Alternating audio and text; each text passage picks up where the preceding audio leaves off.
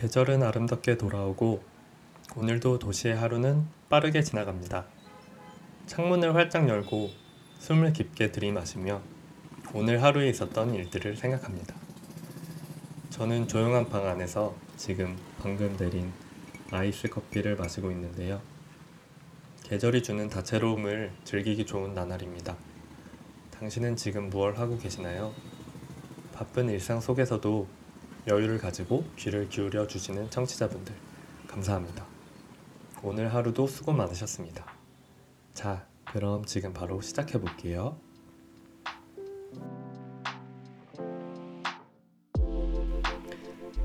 안녕하세요. 도시 생활자를 위한 팟캐스트 개인 사정입니다.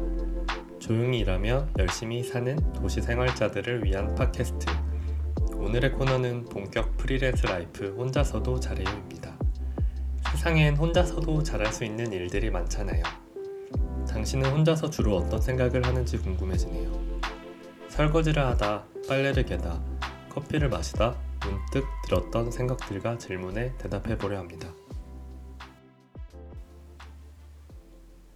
네. 막상 혼자 잘하려니까 굉장히 어색한데요. 그래도 이 코너가 혼자서도 잘해요이니까 한번 꿋꿋하게 뻔뻔하게 혼자 어디까지 말하나 한번 해보겠습니다.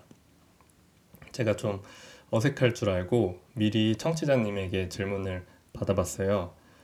뭐 백문백답을 해볼까 이런 생각도 했었는데 또 말하다 보면 뭐 재미없을 수도 있고 너무 TMI일 수도 있어서 저희 애청자이신 오미니님이 질문을 3개 보내주셨는데 그 첫 번째 질문이 규환님 MBTI는 무엇인가요? 입니다. 네, 제 MBTI는 INTJ이고요. MBTI를 잘 이해하고 계신 분들은 알겠지만 또 모르시는 분들도 있으니까 간단히 설명드리면 용이 주도한 전략가 타입이라고 해요.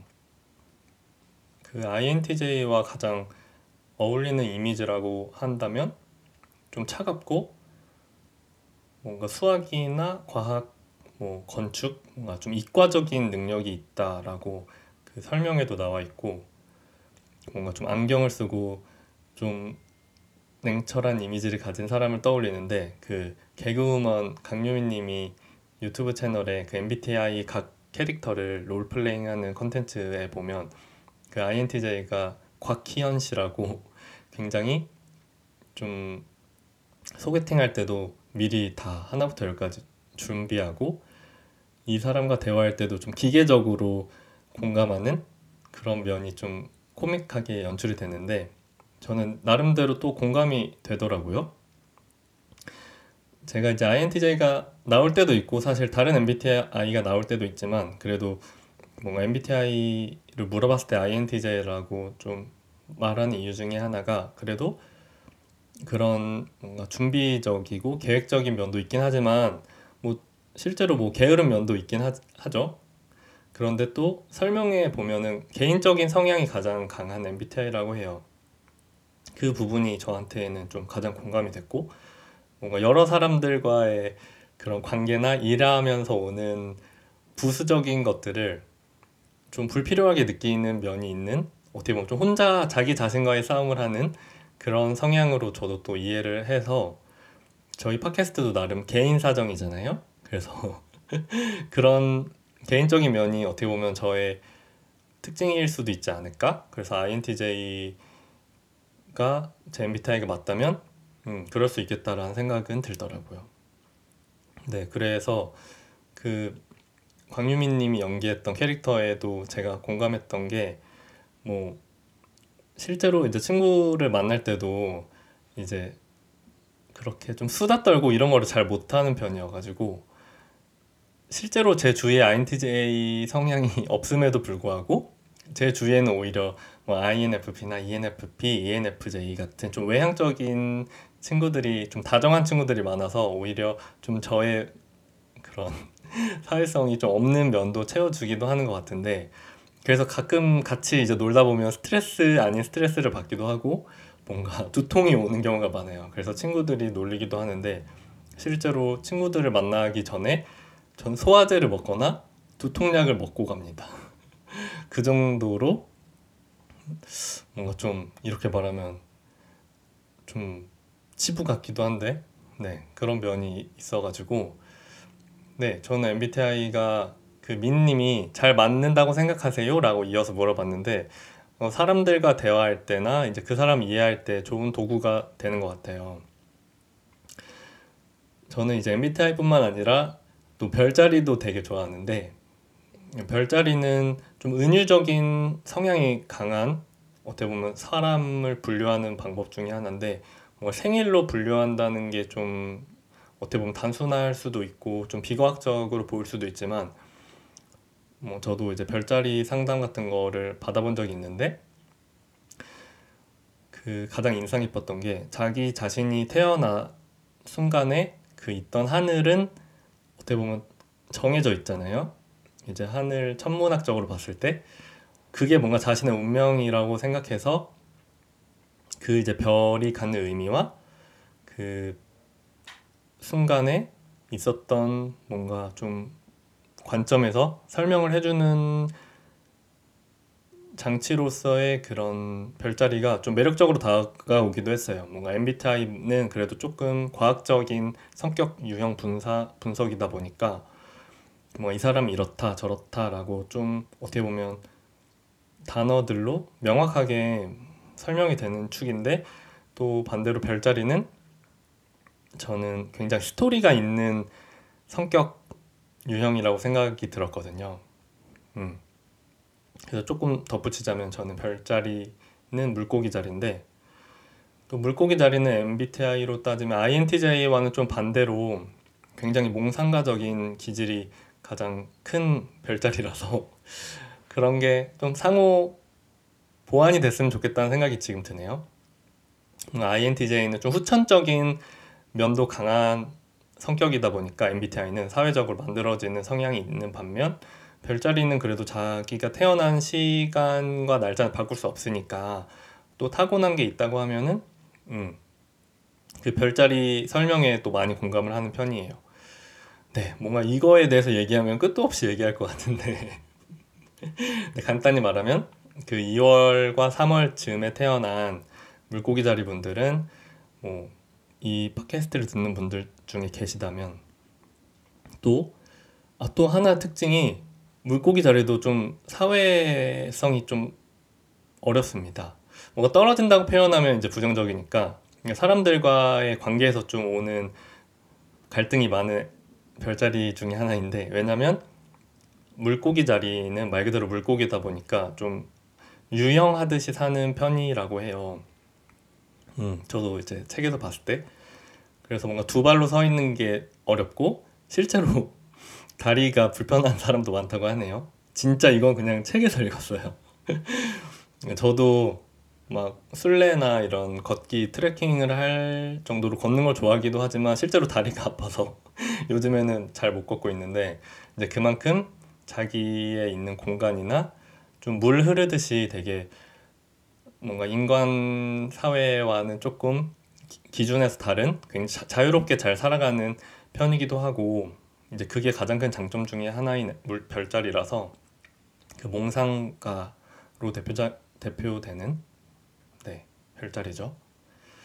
네 뭔가 이렇게 비과학적인 이야기를 계속 하게 됐는데 제 MBTI와 별자리는 그렇고요. 혹시 관심 있는 분들이 있다면 같이 만나서 대화해도 좋을 것 같아요. 음. 그리고 이어서 두 번째 질문으로 미니님이 하루 중 어떤 시간이 제일 좋나요? 라고 물어보셨는데요. 음, 저는 일어나서 씻고 점심 먹고 설거지 한 이후의 시간을 제일 좋아해요. 근데 그렇게 생각했을 때 뭐 한 10시쯤 되지 않을까라고 생각하지만 1시 정도 되는 시간이에요. 이제 집에서 주로 일하고 요즘은 프리랜서로 일하다 보면 좀 새벽에 자는 경우가 많고 보통 한 3시쯤에 자거든요. 그럼 8시간을 자고 10시에서 11시 사이 일어나는데 이제 씻고 밥을 점심을 바로 먹고 이제 설거지를 끝내면 12시에서 1시 사이가 돼요. 이제 직장인들은 점심을 먹고 본격적으로 일을 할 시간이기도 해서 좀 정신을 차리자마자 뭔 세상이 분주한 시간에 있다는 감각이 좀 정신을 번쩍 들게 한다고 해야 되나? 네. 그리고 동시에 좀 자유롭다는 착각이나 좀 여유가 있다는 착각이 들면서 이제 직장인들이 일을 한창 하고 있는 시간이다 보니까 또 거기에 맞춰서 제가 호흡을 가져가려고 하면 또 스트레스를 받기도 해요. 이제 앞에 오전 시간을 제대로 쓰지 못했다는 일종의 또 죄책감 같은 것도 밀려오기도 해서 저는 뭐 miracle morning이나 아침 일찍 일어난 분들이 되게 자랑스럽게 뭔가 막 자랑하시잖아요. 근데 저는 하나도 부럽지가 않긴 하지만 그래도 뭔가 일찍 일어났다고 막 그런 게 늦게 일어난 사람들한테는 좀 스트레스가 되니까 좀 자중해 주셨으면 좋겠습니다. 뭐 저희가 늦게 잔다고 자랑하지 않잖아요. 상대적인 거니까 네, 너무 일찍 일어난다고 유세 떨지 마시고 네, 늦게 자고 늦게 일하는 사람들도 있으니까 네, 이건 근데 자기 그 성향에 맞게 일을 또 하면서 생활이 맞춰가는 거니까 네, 각자의 리듬에 맞게 여러분들도 아마 살고 계실 거라고 생각을 합니다. 그래서 이제 그 시간에 보통 이제 여러 가지 생각을 드는데요. 이 코너 같은 경우도 이제 그때 제가 좀 드는 생각들을 메모해 놨다가 함께 네, 공유해 보도록 하겠습니다. 그리고 이제 사실 하루 종일 또 저는 일을 하는 게 아니라서 사실 프리랜서 일이 그렇게 많지 않거든요. 또 할 때만 하면 열심히 하면 되는 일이라서 그 나머지 시간에 뭘 하는지 생각해 보니까 저는 정리를 좀 많이 하는 편이에요. 뭔가 그래도 도시 생활자라는 키워드를 가지고 제가 뭐 뉴스레터나 팟캐스트를 운영을 하고 있는데 그 도시 생활이란 게 무엇일까 저도 고민이 많거든요. 뭔가 한국 은 그래도 좀 나라가 좁다 보니까 대부분 도시에 살고 있으시긴 할 텐데 또 도시가 아닌 시가 아닌 곳에 계신 분들도 있고 뭔가 그런 분들을 배제하는 건 아니지만 그래도 대부분 이제 생활을 하는 이제 도시권에 계신 분들하고 이제 저도 얘기를 나눴을 때 이 도시 생활이란 개념은 이제 제 스스로 좀 내린 뭔가 답 같은 거는 도시가 만들어지기 이전에 이 갖춰지기 이전에 삶을 오히려 반대 개념을 좀 떠올려 보는 것 같아요. 음. 그래서 제가 좀 주목한 건 이 도시가 오히려 만들어지고 이 특히 뭐 예를 들어서 서울이란 도시를 가지고 얘기한다면 오히려 그 이전 혹은 뭐 과거와 비교했을 때 굉장히 제한적인 상황이라고 생각을 하거든요. 도시 생활이란 뭔가 주어진 환경이 오히려 적다. 특히 이제 공간적인 개념으로 봤을 때는 뭔가 많은 사람들이 함께 살고 있고 또 자기한테 주어진 뭐 집 같은 공간도 크지 않기 때문에 그 안에서 할 수 있는 일들이 무엇인가라고 이제 생각을 하는 것 같아요. 여러 이제 도시 생활의 의미 중에서 그 중에 하나는 저는 이제 정리라고 생각을 하고 있고요. 떼놓을 수 없다. 도시 생활과 뭔가 삶의 정리, 음. 뭔가 잘 조직 하는 게 굉장한 삶에 도움이 되는 방법이라고 생각하고 우리가 쉽게 물건을 또 가질 수 있지만 그것을 보관할 수 있는 문제는 또 이제 다른 문제잖아요. 그래서 저는 제가 가지고 있는 것들을 잘 정리하는 걸 좋아하고, 음, 그런 마음이 좀 편해지더라고요.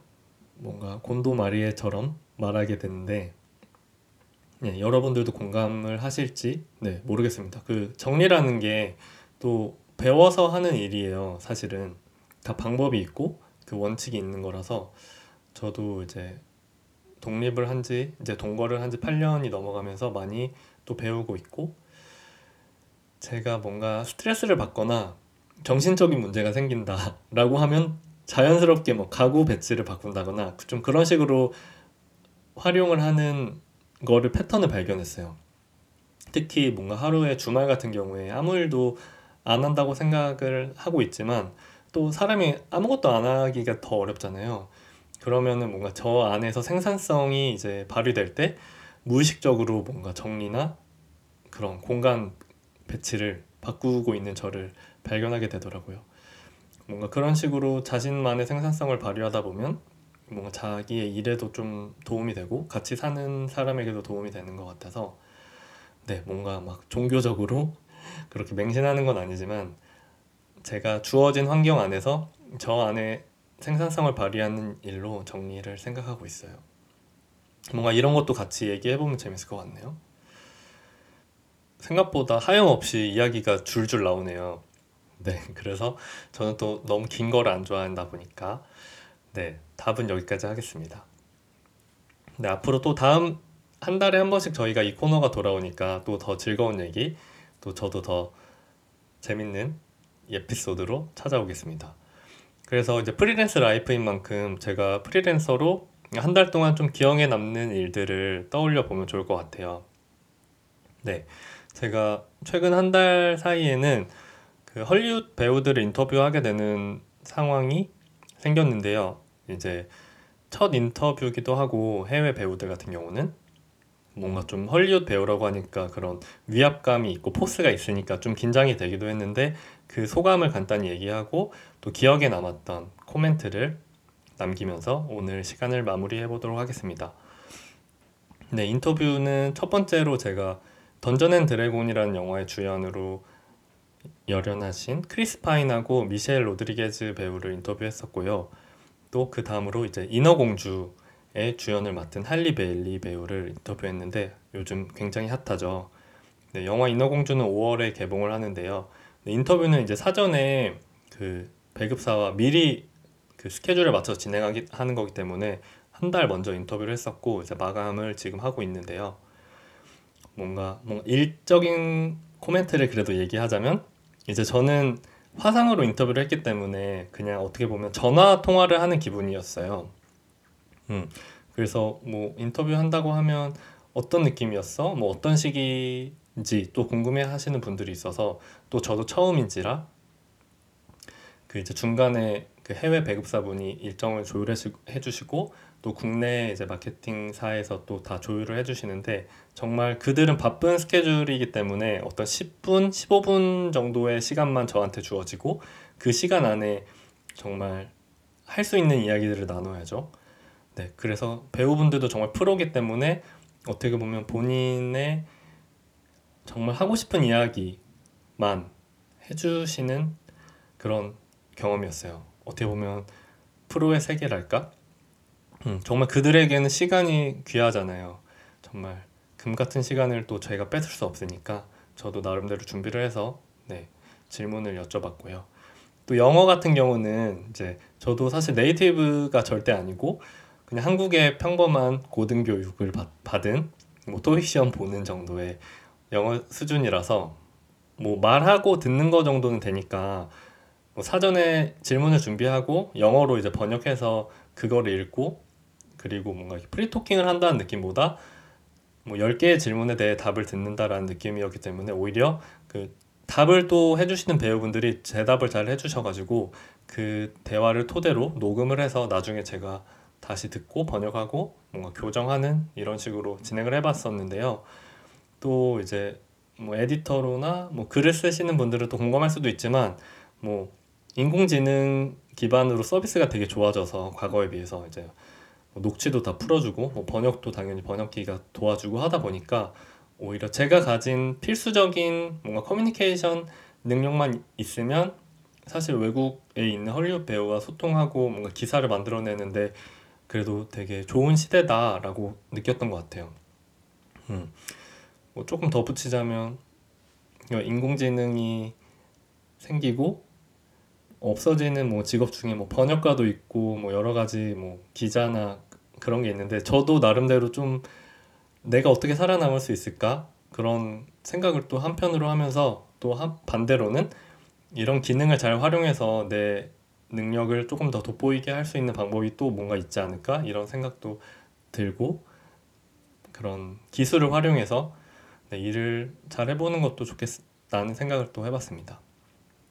아무래도 이제 영화 인어공주의 할리 베일리 인터뷰가 저는 좀 기억에 남았던 게 그녀는 실제로 굉장히 젊고 저는 강인한 사람이라고 그냥 기사나 인스타그램을 통해서 생각을 했어요.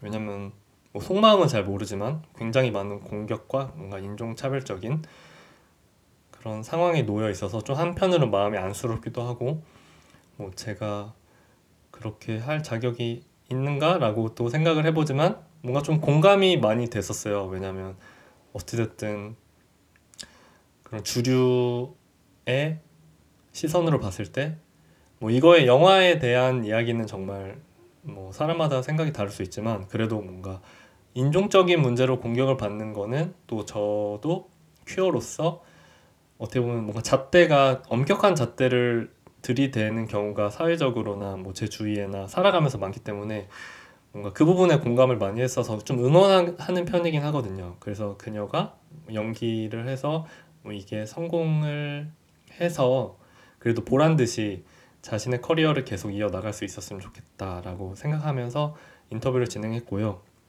뭔가 그래서 인터뷰 준비하면서 그런 가십적인 이야기는 전혀 물어보고 싶지가 않았어요. 음. 그리고 저도 아무래도 한국 그래도 기자의 피가 좀 있기 때문에 뭔가 뭐 두유노 김치 이런 거는 절대 물어보지 않지만 그래도 뭔가 최근에 뭐 한국 관련된 콘텐츠 이런 것도 가끔 물어보기도 하거든요. 뭐 재밌게 본 한국 드라마 뭐가 있냐. 그래서 뭔가 K 이런 게 뭔가 진짜 물어보고 싶다기보다 이게 포털이나 기사에 노출됐을 때 그래도 사람들이 가장 반응이 있는 질문이기 때문에 어떻게 보면 기자분들도 그런 질문을 대대손손 해오셨던 건데 뭔가 그런 질문도 최대한 안 하고 싶었고 그리고 그들도 다 어느 정도 생각이 있기 때문에 뭐 요즘에는 물어보면 뭐 오징어 게임 같은 거는 늘 다 얘기가 나오고 또 어떻게 보면 식상한 답이 계속 나오는 것 같아서 뭔가 저는 할리 베일리의 입장에서 뭔가 그녀가 하고 싶은 이야기가 무엇일까라고 좀 집중을 해서 질문을 했, 었는데 이제 그 질문 중에 하나가 저는 당신이 가진 많은 재능 중에서 가장 소중한 것은 무엇인가 라고 여쭤봤어요. 뭔가 우리가 뭐 연예인들이 굉장히 타고난 재능도 많고 인기도 많으니까 되게 행복할 거라고 또 생각이 들지만 한편으로는 또 재능이 있기 때문에 오히려 사람들 앞에 나서고 또 그리고 비난을 받아야 되고 그런 상황이 놓이게 되면서 저는 자신이 가진 어떤 뭐 저도 마찬가지고 평범한 사람도 마찬가지지만 가, 자신이 가진 빛나는 무언가를 잃지 않았으면 좋겠다라는 생각을 늘 하고 있어서 그게 꼭 누군가한테 인정을 받던 뭔가 유명한 사람처럼 아니면 저희 저처럼 아직 뭔가 유명한 상황이 아니더라도 각자가 무언가는 가지고 있으니까 그거에 대해서 좀 생각을 해봤어요. 음. 그랬더니 정말로 뭔가 정말 좋은 질문이라고 대답을 해주시더라고요. 어, 좀 너무 좋은 질문이에요. 이러면서. 네, 그래서 그걸 한번 읽어볼게요. 모든 사람들이 살아가면서 많은 도전을 한다고 생각해요. 그 중에서 가장 큰 도전은 사랑과 친절함을 가지고 앞으로 나아가는 것이라고 생각합니다. 아시다시피 저는 그것이 우리가 지켜야 할 가치라고 생각합니다. 왜냐하면 주변 사람에게 친절하고 긍정적인 것만으로 인생에서 가장 성공하고 많이 얻는 사람이 될 수 있다고 생각하기 때문이죠. 그리고 저는 그렇게 앞으로 나아가도록 가르침을 받은 것에 감사하다고 말한 다음에 저의 가장 소중한, 재, 소중한 재능은 노래라고 말할 수 있습니다. 라고 대답을 아주 겸손하게 해주셨어요. 저도 큰 감명을 받았고요. 어떻게 보면 이런 깊은 마음을 가지기까지 많은 우여곡절이 있었을까라는 생각이 한편으로 또 들면서도 이 마음을 가지고 그녀가 또 영화 안팎으로 좋은 메시지를 우리에게 주기를 바라보았습니다. 네, 그럼 여기까지 이야기 해보도록 하고요. 네, 지금까지 본격 freelance life 혼자서도 잘해요였습니다. 저는 개인 사정 팟캐스트의 진행을 맡은 정규환. 다음 주에 다시 봬요. 그럼 들어주셔서 감사합니다. 이번 주도 행복한 한 주 보내시기 바랍니다. 그럼 안녕.